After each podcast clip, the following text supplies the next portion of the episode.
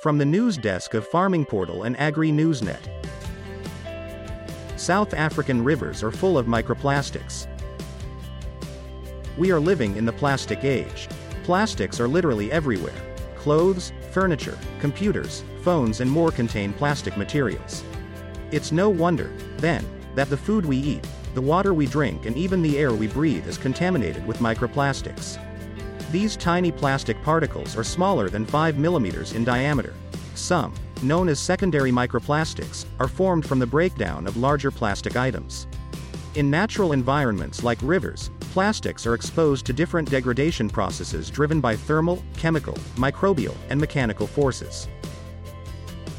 Primary microplastics, meanwhile, are manufactured at microscopic size to be used as fibers, films, foams, and pellets, among other things. It is estimated that between 0.8 and 2.5 million tons of microplastics are released into the global marine system per year. Once they're in oceans, lakes, rivers, and other bodies of water, microplastics absorb toxic elements and organic contaminants. Their small size and large surface area mean that microorganisms such as bacteria and fungi may also attach and colonize on them. This all makes microplastics a cocktail of contaminants. Globally, Microplastics research is still in its infancy as the scale of the problem has only become apparent in recent years. The knowledge gap is especially high across Africa. That's worrying. The continent is home to some of the largest and deepest of the world's lakes and notable rivers, but not much is known about the extent of microplastics in African freshwaters. It is also difficult to assess the environmental and public health risks linked to microplastics.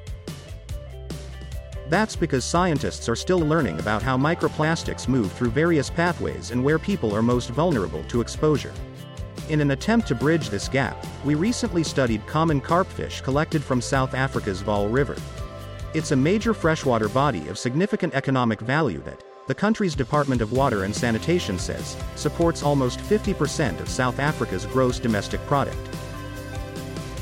The river supplies water for drinking, agriculture and industries and services to around 11 million people in the provinces. Our findings were troubling.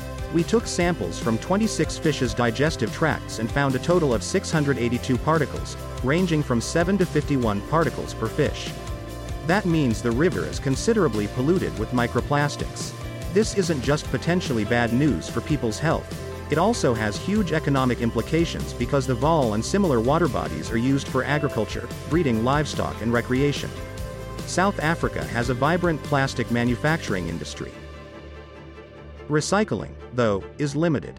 The country is ranked among the top 20 countries with the highest mass of mismanaged plastic waste, and a notable proportion of that enters the aquatic environment. You are listening to a podcast from our news desk. Many of the microplastics we recovered from our samples were small, colored, dyed, and fibrous. The particles have a slender and elongated appearance. Those are worrying characteristics because studies have shown that several aquatic organisms are drawn to and consume small, colored, and fibrous microplastics, which resemble natural prey. Their greater surface area means that smaller microplastics absorb more pollutants from the water than their larger counterparts, resulting in additional health risks. Research has also found that the smaller the microplastics the more likely they are to end up in aquatic organisms' muscles and livers. That makes them more harmful to the animals. And their fibrous shape means they're easily embedded in tissue. So, they spend longer in an animal's intestines and become more toxic. Finally, colored microplastics are particularly toxic because of the coloring agents used during the plastic manufacturing process. Many people are simply not aware of what microplastics are, nor how they might cause harm. During sampling, we met some people who were fishing. Others were cooking and eating fish along the banks of the Vaal River while they fished. They were interested to know what we were doing and admitted they'd not. Rivers and lakes are used for transport, agriculture, breeding livestock and recreation. The productivity, viability, profitability, and safety of these sectors are highly vulnerable to plastic pollution. Microplastics pollution is as much a social concern as it is a scientific one. This was a podcast from the news desk of CRA Media International in Pretoria, South Africa.